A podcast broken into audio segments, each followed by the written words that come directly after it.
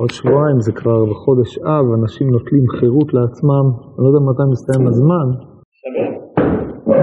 כן. שווה זה כנראה המלצה, אז נראה לפי המצב, אתה תדווח לי. אחרת יש לי דברים אחרים לעשות, אז אנחנו צריכים. שבוע הבא בכל שנה שיעור? אני לא אהיה, אז אם תמצאו מחליף, רק טוב יהיה לכם. אנחנו פרק ט', פרק ט' זה נושא חדש, כמובן מתקדם עם קריאת שמע. אומרת הגמורה מאב חמא בר חנינא, כל הקורא קריאת שמע מדקדק באותיותיה מצננים לו גיהנום. נאמר בפרס שדי מלכים ותשלג בצלמון. אומרת הגמורה אל תקרי בפרס, אלא בפירוש, אל תקרי בצלמון, אלא בצלמוות, עד כאן.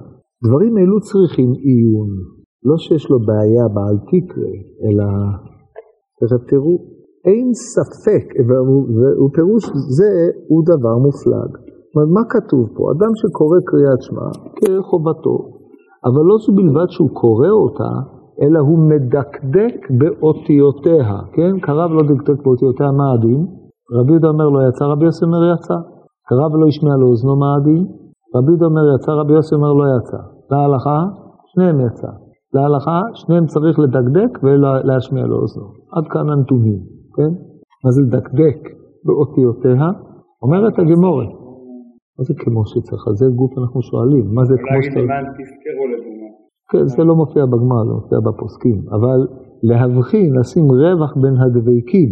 כמו שכתוב, כמו שאנחנו אומרים, אימן, אתה אומר מילה אימן בסוף, יש א' אחר כך, או יש אותיות דומות, כן, לשים הבדלה ביניהם, הכנף, פתיל, אצלם היה דימוי בין פה לפה, ועוד מילים דומות, שכל מילה תעמוד לעצמה, כמונה מעות, שכל מעה עומדת לעצמה.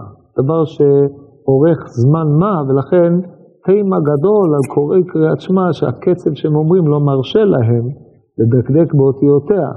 וכבר הספרדים נהגו לקרוא את זה בטעמים, זה חצי ערובה לזה שידקדקו, זה לא ערובה מלאה, כי יש אנשים שבולעים את האותיות גם בקריאת טעמים, אבל כל פנים קריאת שמע, שזה כבוד שמיים, קבלת מלכות שמיים, אדם צריך לקרוא אותה בנחת, להשמיע לאוזנו כל מילה, וכל מילה שתעמוד מובחנת, מותאמת, לפי ההגיעה הנכונה, אם זה מילרה או מילאל, אם יש נסוג אחור או לא, אדם צריך להכיר את כל הדברים האלה, כן? לא שמעתי, חידוש שאני לא שמעתי עד היום. פסוק ראשון, צריך לכוון, בוודאי. כוונת הפסוק הראשון היא חורגת משאר האמנים, אבל זה לא מעכב. אף על פי כן, מצננים לו גיהנום. אם זה היה מעכב, אז למה צריך לצנן לו גיהנום? הוא לא קיים את המצווה. אבל כיוון זה לא מעכב, רק מצננים את הגיהנום, תהיה המשמעות אשר תהיה, שאנחנו נדון בזה עכשיו. פירוש זה דבר מופלג. בוא נראה. אין ספק כי התורה מצננת הגיהנום, כי כבר בארנו כי אין הגיהנום, רק צייה וצלמוות, ששם החיסרון בכל, ואין על הגיהנום שם מציאות כלל. זה מה שמאפיין את הגיהנום. ולכך נקרא צייה, כן, שבע שמות, אומרת הגמרא בעירובין, שמה שבע שמות ניתנו לה לגיהנום, צייה, צלמוות, שאול, טיט היוון, בור שעון, אני לא זוכר כבר כולם. שממה, צלמוות, כבר פחות יותר. ולכך נקרא צייה, שהוא מלשון שממה, ונקראת צלמוות, ששם המיטה, רצה לומר העדר, שכל מיטה הוא העדר. אז עד כאן למדנו על כמה אפיונים לגיהנום, שני אפיונים מרכזיים מעמיד פה המהר"ל, שממה ומוות. מה היחס בין שני המושגים הללו, שממה ומוות? שממה זה היעדר מציאות, מוות זה היעדר חיים. כן, אלה שני העניינים שמאפיינים את הגיהנום, שאותו התורה מצננת. דהיינו, התורה נותנת לאדם מציאות, והתורה היא חייו של האדם, כמו שכתוב, כי הוא חייך ואורך ימיך על האדמה. זה עניינה של התורה שהיא נקראת חיים. ואתם הדבקים בהשם אלוקיכם, חיים כולכם היום, ואין דבקות אלא על ידי התורה. כל מוות הוא היעדר, והוא לחוטאים שהם בעלי חסרון. שימו לב לשימוש הטאוטולוגי פה, חוטא הוא בעל חיסרון. מה פירוש המילה חטא? חטא הוא חיסרון. בין שאר המשמעויות שלו כמאמר הכתוב, והיינו אני ובני שלמה חטאים. פרש הרד"ק חסרים, אם אני זוכר נכון. אז יש לנו שתי משמעויות לעניין הזה. חטא, זה בבחינת קולע על השערה ולא יחתי, אז מאליו יובן שרוב האחרים קולעים על השערה, והשערה נשארת כמות שהיא. והם מחטיאים, דהיינו, הם נוטים ממנה ולא הולכים בדרך הישרה, נוטים מן המסלול. זה משמעות אחת של חטא. המשמעות השנייה של חטא, כמו שאמרנו, זה חיסרון שאיננו מתמלא. עכשיו, הגיהנום בהקשר הזה הוא חיסרון. החיסרון, או נקודת האופטימום של החיסרון, זה ההיעדר. לא יאמר היעדר אלא בדבר שהיה בו קניין והוא נהדר. למשל, כאשר צורה חלה על חומר, פול חושב במושגים האלה, צורת העץ חלה על חומר מסוים ומקנה לו את הצביון הנתפס עץ, לאחר שהוא עובר אילו מטמורפוזות בעקבות שינויים טבעיים וכן הלאה, הוא מאבד את הצורה שלו וחדל להיות עץ. כאן אתה מזהה אותו כאוסף של זבל, או כחול, או אפר, או כל דבר אחר שהוא עבר את גלגוליו. היעדר הצורה מפקיע ממנו את העצם. עד כאן זה ברור? אם כן, המושג היעדר, בניגוד למושג שלילה, ותכף נדגים את זה, נאמר על דבר שיש בו איזשהו קניין, או יש בו איזו צורה, אבל הצורה הזאת לא נתקיימה בו. הקדמונים הבחינו בין העולם הקלה, לבין העולם המתמיד, עולם הגלגלים, נדבר אתכם במונחים אריסטוטליים, ימי ביניים, עולם הגלגלים הוא העולם שהוא צורה מוטבעת בחומר והוא לא קלה, הוא מתמיד, כן, כפי שחשבו פעם. לעומת זאת העולם שמתחת גלגל הירח, ואלה מונחים שהמהר"ל עצמו החזיק בהם, כן, מה שקרוי מונחים הגיאוצנטריים, הוא עולם המתהווה והקלה, חיים ומתים, העולם הוא בתנועה מתמדת, עובר שינויים כל הזמן. אשר על כן, על זה יאמר ההיעדר.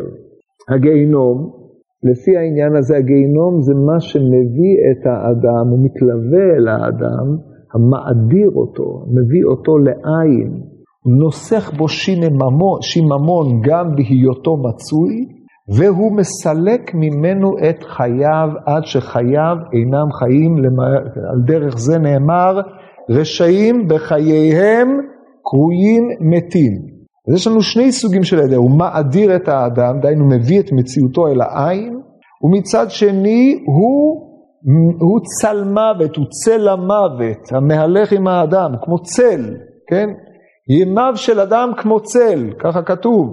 אז הוא הצל, אלא הוא צל של מוות, מפני שהוא הצל של המוות האמיתי שהאדם הזה נושא בו. זה הגיהנום. הגיהנום מלווה את האדם בעולם הזה, חבר טוב שלו, הולך איתו. מלאך המוות, עד כדי כך שהוא מתעצם באדם. אם כן, צינון הגיהנום, אנחנו לא מדברים פה על השאלה מה יקרה בעתיד, כאשר הוא יבוא לעולם האמת, יטבילו אותו בנהר דינור, המעלות, הטמפרטורה שם תהיה כזאת גבוהה שהוא יישרף כולו, לא יישאר ממנו כלום. אלא אנחנו מקרבים את זה כבר אל חייו של האדם בעולם הזה, כן? רק כדי שתבינו את המושגים, אנחנו מדברים על שלילה. יש יאמר על האדם שהוא איננו רואה, ויאמר על הכותל שהוא איננו רואה. אבל האיננו רואה פה והאיננו רואה פה הוא לא באותה משמעות. אצל האדם הוא העדר, מפני שהיה בו פוטנציאל ראייה, והכותל הוא לא מסוג הרואים.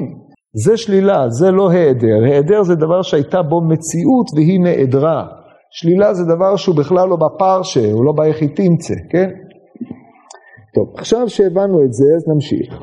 אומר המהר"ל, ולכך נקרא צייר מלשון שמע מוות נקרא צל מוות, ששם המיטה, רצה לומר ההיעדר שכל מיטה הוא היעדר. והוא לחוטאים שהם בעלי חסרון, ולכך משפטם בגיהנום, החיסרון עצמו, שופט אותם. מה הוא עושה? מעצים את עצמו, מאדיר את עצמו, עד שלא נשאר ממנו כלום. כן, במילים אחרות, ניסוח טרגי משהו, האדם מוביל את עצמו אל המוות. חיים מובילים אותו, אבל הוא במו ידיו מאדיר את עצמו. עם א' ועם עין.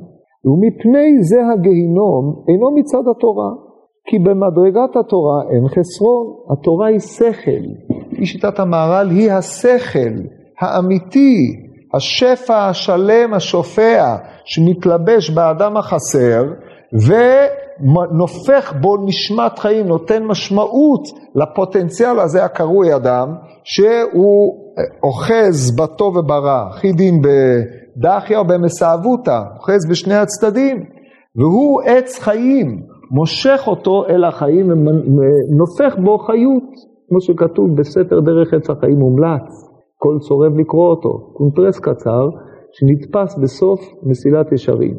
על ידי הרמח"ל, על הנפיחה שהתורה נופחת בנשמה, הוא ממשיל את זה שם לנפיחה בגחלת, היא שלהבת והיא מבעירה את הגחלת והיא נותנת בה חיות, יש שם משלים נפלאים, ספר כמה עמודים קצרים נפלאים. טוב, אז זה... מה? כמה? קבלי. מה זה כזה? כמו מה? קבלה. לא יודע, מה קבלה העניין לפה? אמרת לכם, קראו ספר, מה אתה אומר מסילת ישרים? קונטרס קבלי? לא? הכל יש בשיעור כולה, פעמיים השבוע? גם זה הייתה כזה, אני שמעתי את זה בכיתה י"א. ואני לא למדתי בישיבה למקובלים, כן? כן, הרב הביא, היה קורא, הם אומרים אמן, ועופרים ללמוד גמרא. טוב. אז אם אני שמעתי בקוטה יד א', יש שום סיבה שאתה לא תקרא את זה עכשיו. כן, הלאה, אומר ככה, לפיכך, לא, דילגתי קצת, ומפני זה הגיהנום אינו מצד התורה, כי במדרגת התורה אין חסרון, רק הגיהנום הוא במדרגת, שימו לב מה כתוב פה, במדרגת עולם הגשמי, שבמדרגת החומר הוא החסרון. זאת אומרת, הגיהנום מתלווה לעולם הגשמי, לכן לא סתם אמרתי לכם שאין פה דיון אפוקליפטי על מה שקורה לאדם אחרי המוות או בעתיד לבוא. מדרגת העולם הגשמי, הגיהנום מתלווה לו, הגיהנום הוא ההיעדר, כן? במודל אריסטוטלי במורה נבוכים ג' ח', אתם שומעים שיש חומר, צורה והיעדר. שמעתם על זה? מישהו אי פעם שמע על הדבר הזה, הצירוף, השלישייה הזאת, שהיא בעצם מה שמניעה את העולם, או מה שמאדירה ומניעה אותו. אז הרמב"ם והמהר"ל פה רומזים לזה, אם כי לא כנראה באותן משמעויות, אבל המהר"ל אומר, הגיהנום הוא ההיעדר המתלווה, האדם הוא הנושא את אותו חומר עם הגיהנום, מי שנותן בו חיות מעמיד את האדם שבו, זה התורה, מי שמנציח את ההיעדר שבו, הוא מאדיר אותו, זה אותו גיהנום. זה הידבקות בגשם שהתכונה העצמית שלו היא רק חומר, שיממון. חומר, במובן שהוא נטול צורה, הוא שיממון, זה שממה, כן? כמו שאנחנו אומרים, אומרת הגמרא במסכת גיטין, לא לפני, זה כתוב, מסכת עירובין, כל המלעיג על דברי חכמים נידון בצואה רותחת. אומרת הגמרא, כאשר אונקלוס ברקלוניקוס, התלבט אם להתגייר או לא, אז הוא העלה באוב 3 אנשים, העלה את ישו, העלה את טיטוס, ואת מי השלישי? מאגדות חז"ל, בלעם. שואל את ישו, על מה עניין אותנו ישו עכשיו? טיטוס תקראו באגדות החורבן מה הוא אמר, שם זה בדיוק בהקשר של איך שטיטוס סיים את חייו. אתם יכולים לקרוא, יש בחדר פי אפיון של טיטוס, אבל פלאביוס דווקא העריך אותו. בכל מקרה, מה שכתוב שם, זה שאלו אותו מי חשוב בעולם הבא. אז הוא אמר להם, ישראל חשובים. ואז הוא אומר להם, מה עושים לך? אז הוא אומר, נידון בצואה רותחת. כי המלעיג על דברי חכמים נידון בצואה רותחת. כותב הרמב"ם בהקדמה לפירוש המשנה, שהוא חומר מוחרט שט בים ההיולי. חומר מוחרט, דהיינו חומר נטול צורה. נטול הצורה זה השיממון היותר גדול, צורה זה ייעוד, זה עצם, זה מהות, חומר זה כלום. זה אנשים שאין להם שום יעד, אין להם שום מגמה, שום תכלית, אלא רק לממש את הגשמיות, כן? שזה חומר, זה שיממון. החיים הללו הם, זה צורה אחת של גיהנום, יש אנשים שעוברים את זה בעולם הזה, עושה רוב האנשים, חיים גיהנום בעולם הזה. זה מה שהוא אומר פה, במדרגת החומר הוא החיסרון, לפיכך התורה מבטל כוח הגיהנום ומצנן אותו. פירושו של דבר הכוח, הגיהנום הוא חם, הוא רותח, הוא מאדיר, כמו אש שהיא מאדירה, היא שורפת, היא מכלה, היא לא משאירה שום עניין. אבל התורה מצננת אותו מפני שעל התורה יש, היא עצמה צורה, היא נותנת איזשהו עניין חיות שיש בו באדם. טוב, אז עכשיו נשאלת השאלה, בוא נלמד תורה וזהו. למה קריאת שמע מצננת? אם אתה לומד סדר בוקר, מה רע? אומר המהר"ל, ולפיכך התורה מבטל כוח הגיהנום מצננת אותו. מה שאמר הקורא קריאת שמע הוא מדקדק באותיותיה, איך דווקא זה מתייחס לאותו עניין? היינו הדקדוק שתהיה התורה שלמה כאשר מדקדק באותיות התורה והיא שלמה, לפיכך מצד זה ביטול כוח הגיהנום.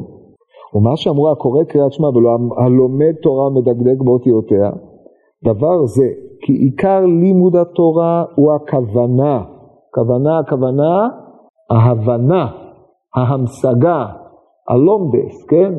לא שתדע לצטט בעל פה, על זה אתה נקרא צנא מלא ספרא. אומרת הגמורה, בא איזה המורה לרב נחמן, אמר בוא תספיד את היהודי הזה היה בקיא בגמרא, במשנה, מקרא, משנה, תלמוד, הלכות, ספרה, ספרי ומחילתא. אז מה, מה אתה רוצה שאני אגיד עליו? מצל מלא ספרים? מה היה חסר? לקחת את אוסף האינפורמציה הזאת, להפוך אותם לחפצה של תורה. זה העניין. זה שאתה יודע לצטט, זה לא מספיק. צריך שהחומר הזה, אתה תלוש אותו בשכל עד שתגיע להשגה. ואיך תהיה ההשגה שלך? לעולם השגה חסרה. אתה חושב שהשגת משהו?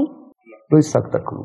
אם אתה מבין שאתה רק בהתחלת ההשגה, כי האדם הוא רק תחילת התבוננות, אז יש לך סיכוי להשיג משהו, מיהו, כן? והנה כל הדברים הללו, המוסר הזה, כתוב פה לפנינו בזה הלשון. מה שאמרה קורא קריאת שמע ולומד תורה מדקדק באותיות הדבר זה כי עיקר לימוד התורה הוא הכוונה. ולפיכך אגב שמדקדק באותיות תורה אם זה עיקר, כי עיקר הוא ההשגה והידיעה. נו, אז תלמד, תשיג ותדע, והידיעה וההשגה יצננו לך את הגיהנום. ואי אפשר שתהיה לאדם השגה שלמה. אי אפשר, למה לא? מה? לא הבנתי. למה אי אפשר לאדם, באשר הוא אדם, להיות לו השגה שלמה? למה? אז איך אנחנו לומדים? למה לא? כי מנעו את זה ממך. כתוב, אחור וקדם צרתני, ותשת עלי כפיך.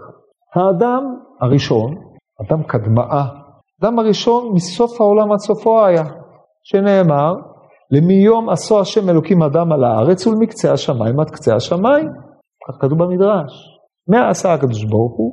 הניח כפו עליו ומיעתו, שנאמר, אחור וקדם צרתני, ותשת עלי כפיך. מי אמר את זה? דוד המלך בתהילים קלט. תגיד תהילים גם, זה ספר מדהים, כן? בקיצור, אחור וקדם צרתני ותשת עלי כפיך, מיעט אותו, האדם לא יכול להשיג. הקדוש ברוך הוא מנע את זה ממנו.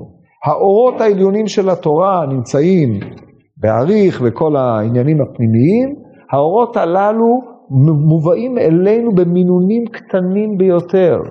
יסוד ההשגה האנושית היא ההכרה במוגבלות ההכרה. ברגע שאתה מבין שיש דברים מעל טעם ודעת, ואתה לא מן המתפרצים, כן, כתוב במפורש, כתוב, פן, לך אל העם וגבלתם לאמור, שמע פן יפרוץ בהם השם, כן, אסור להיות מתפרץ, אתם יודעים, זה ההכנעה שלך לפני ההשגה, זה תכונתה של התורה, ולכן התורה לא יכולה לצנן בשבילך גיהנום, כי צינון הגיהנום היא על ידי דבר שלם, דבר שהוא חסר, בהגדרה, יש בו צד של גיהנום. דבר שהוא שלם, אין בו, כי הוא שלם. אז על זה אומר המהר"ל, מה יעזור לך לימוד התורה? זה יכול לעזור לך קצת, אבל אף פעם לא יצנן.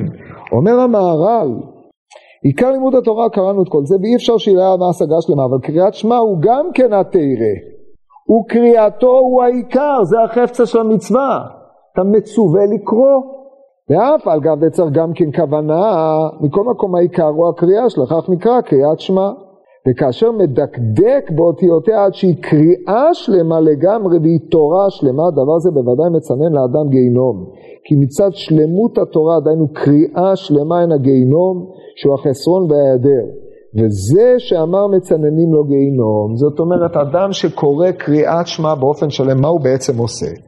לפי מה שראינו בפרק הקודם, עיקרה של קריאת שמע באופן שלם, זה קבלת התורה, קבלת עול מלכות שמיים, קבלת עול מצוות והמלכת השם על הגוף. זה שלושת הפרשיות. הדבר הזה הוא השיעבוד של האדם על ממדיו השונים, שכל נפש וגוף, כל עצמם, ושהשכל זה קבלת עול מלכות שמיים, הנפש זה שיעבוד הרצון אל המצווה האלוקית, והגוף זה שיעבוד המעשה, כמו שראינו, כל הדברים הללו הם נעשים, משועבדים להשם יתברך. ההצהרה הזאת, מעשה הקריאה השלם, זה צינון הגיהנום של האדם. פה לא האינטליגנציה שלך פועלת, ולא הלב שלך עובד בעצמו, ולא המעשה שלך, אלא העמדתך כמקבל התורה הזאת. באופן הזה, זה תחום אחר. אם כן, זה, האדם דבק באופן הזה בתורה. זה סוג של דבקות מעניין ביותר, זה לא הדבקות שאנחנו מכירים מבית המדרש, זה סוג דבקות אחר, המלאכה של הקדוש ברוך הוא, דהיינו הנכחה של השם יתברך מולך, אתה דבוק בו כעבד, דבוק בו כמישהו מלך שלך, זה עצמו, צורה של צינון הגיהנום, כי אתה עומד עם המלך, מה העניין ההיעדר לשם? מעניין, זה ככה הוא לומד פשט ההגדה הזאת. ואז ממשיך המהר"ל ואומר, וזה שאמר מצננים לו גיהנום ועוד, כי דווקא ראוי זה לקריאת שמע כאשר מקבל מלכותו ואחדותו יתברך. זאת אומרת, הוא אומר פה שני דברים, מה שאמרתי עכשיו זה מה שהוא עכשיו אומר, מה שהוא דיבר קודם לכן זה שלמות התורה. כן, יש לנו שני צדדים בתורה, יש לנו, ופה צריך להסביר את זה קצת, להסביר את זה ככה. התורה כפי שהיא, תורה קדומה. התורה היא תורה קדומה, כן? עליונית. אשר נתלבשה וירדה ונתגלגלה עד שהקדוש ברוך הוא נתן לנו אותה. אנחנו כאשר אנחנו מפענחים, לומדים, מתייגעים בהבנת התורה, בבחינת הפלפול והעיון וההבנה וכל העניינים הללו, זה, כל העניין הזה משתייך לתחום של ההבנה, ההשגה האנושית. אבל התורה כפי שהיא, שהיא הדבר האלוקי, הדיבור שהקדוש ברוך הוא מדבר איתך, אתה לא יכול להשיג אותו. מה החסד שעשה איתך הקדוש ברוך הוא? נתן לך את הקריאת שמע. קריאת שמע היא הנקודה המחברת אותך עם השם יתברך. אבל היא מחברת אותך לא במובן שאתה משכיל את התורה, אלא במובן שאתה קורא את התורה, כן? אתה קורא את התורה, זה כאילו אתה קורא אל השם במה שהוא נתן לך.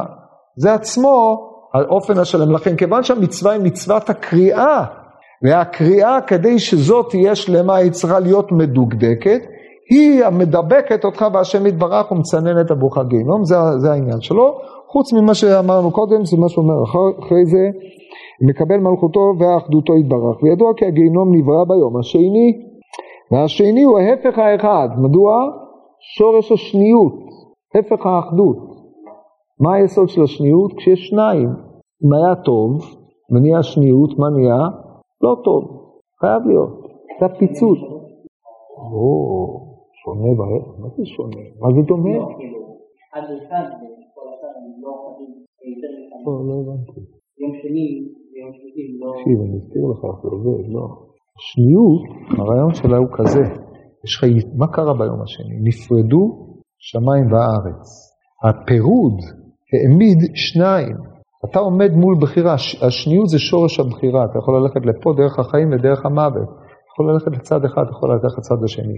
השלישייה זה החוט המשולש, הוא מחבר את השניים, הוא מאחד אותם חזרה, כן? וככה זה עובד.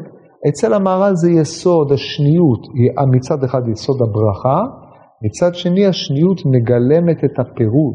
בהקשר דנא, היא ההפך מן האחדות. ומי שצריך להחזיר את האחדות זה רק מי שחווה שניות, זה האדם שגופו בתחתונים, נשמתו מן העליונים, הדביקו אותו יחד ואמרו לו בבקשה, תהיה החוט המשולש. עכשיו הוא יכול להיות החוט המשולש על ידי זה שהוא מחבר עליונים ותחתונים, זה מבחינת בית מקדש. הוא יכול לשעבד את הכוחות העליונים למטה, בבחינת מה שאומר האדמו"ר, מוריד את המלך ממש עד תוך פי תחתיות, הוא יכול לעיין את עצמו עד שהוא כביכול מבטל את חיה מן העולם, הוא מתאבד על דעת זה שהוא רוצה להגיע לעליונים, זה לא התפקיד, התפקיד של אדם זה לחיות ולמזג בין העליונים לתחתונים, זה קיום המצוות במעשה ממש, זה השלישייה, זה התפקיד של האדם. טוב, וכאשר קורא קריאת שמע מדקדק באותיותיה שהיא קריאה שמע, דבר זה מבטל כוח הגיהנום שנברא ביום השני, דהיינו האחדות מבטלת את השניות, ובזה הוא מביא את העולם ליהודו, זה בעצם השלישי, כן? וזהו פירוש זה הגון ונכון מאוד למבינים. הלאה, מי מה הבא? אז? לא, למה כל הגנום, כאילו, זה את הגנום עם ה... כן, כי זה... השניות, אחד מבטל את השני, שים במתח, פלוס ומינוס. עכשיו, תפיל את הדמיון בזה. מופיע הרבה במערב. אבל אמר רבא חמאי דכתיב, כן אברכך בחיי, בשמך אשא כפיי. אחרי זה כתוב כמו חלב הדשן תשבע נפשי ושפתי רננות יהלל פי. זה אמר דוד המלך עליו השלום. כן, קצת בתהילים סמ"ג. אומרת הגמורה, מאי דכתיב כן אברכך בחיי, בשמך אשא כפיי. אברכך זו קריאת שמע, אשא כפיי זו תפילה. אם עשה כן כמו חלב ודשן תשבע נפשי, ולא עוד אלא שנוכל שני עולמות שנאמר בשפתי רננות יהלל פי. שתי רננות, אחת בעולם הזה ואחת בעולם הבא. מי ראית אדם ששבע חלב ודשן? חלב זה אסור, דשן זה לא בדיוק מה שמסביעים את האדם, כן? הם נפלאים, יש פה קושי, תכף תראו איך זה יבוא לידי ביטוי. טוב, מה יקרה משמע? מה רוצה רב אחא פה בגמורה? ביארו בזה, כי קריאת שמע ותפילה הוא חיבור העלול עם העילה, במה שהוא יתברך עילה אל האדם, שזה עניין קריאת שמע ותפילה. ופה צריך לשים לב למה מהר"ל הביא את הגמורה הזאת, פה. אומנם זה אפילו לא באותו דף, זה בדף ט"ז, זה בדף ט"ו. אז הוא חוזר למימרה שלפני המימרה הזאת. אז מה הוא רוצה? אז זה כותב המהר"ל, תכף תבינו למה. וכאשר יקבל עליו העלול את העילה שהיא עילתו, הנה דבר זה משביע את החיסרון שלו. פה אתה מבין מיד, אמור להבין, למה המהר"ל הביא את זה פה. השבעת החיסרון הוא גופה צינון הגיהנום. איך? ופה המהר"ל הסביר לך משהו סתם בפסקה הקודמת, איך זה עובד. ותראו, כאשר יקבל עליו העלול את העילה שהיא עילתו, שהוא עילתו, הנה דבר זה משביע את החיסרון שלו, במה שהוא יתברך עילתו, וישלם העלול מן החיסרון. וזה שאמר כמו חלב ודשן, תשבע נפשי, שהאדם הוא חסר, וחלב ודשן משביע החיסרון של נפשו הרעיבה לגמרי. כי קריאת שמע ותפילה משביעים את האדם לגמרי מה שחסר העלול. ותשבע נפשי ונפש האדם כמשמעות לשון המקרא. עד כאן מהלך א'. עכשיו צריך להסביר אותו. מובן של דשן, דשן זה מלשון מדושן. חלב, כמו חלב כליות חיטה. דהיינו, דבר שהוא טוב, כמו את חלב הארץ תאכלו. כתוב בארץ, חלב הארץ, כן? אז כמו חלב ודשן תשבע נפשי. איך? אז כתוב, כן אברכך בחיי, בשמך אשא כפיי. אברכך בחיי זו קריאת שמע. למה קריאת שמע נקראת ברוכה? אברכך, אתה מברך בקריאת שמע? ברכות קריאת שמע. אולי, אולי לא. פתוח. אז כתוב פה, זו קריאת שמע. אולי ברכות קריאת שמע מבא אליי. כן?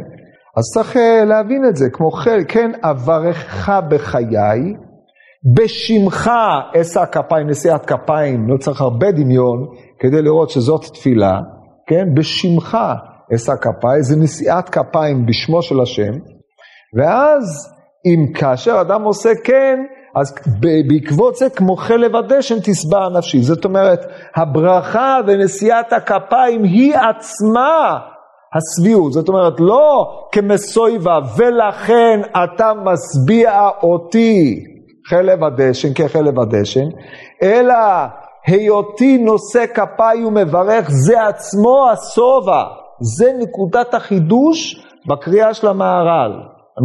הנקודה הזאת מובנת? מובנת. עכשיו, מה זה אומר? אומר המהר"ל, כן אברך בחיי, זו קריאת שמע. הוא מתחיל כך, האדם הוא עלול מן העילה. כן, יסוד שראינו אותו כמה וכמה פעמים במערל, וצריך לחזור ולהסביר אותו. היחס עלול עילה, הוא יחס שאפשר להסתכל עליו בשני אופנים.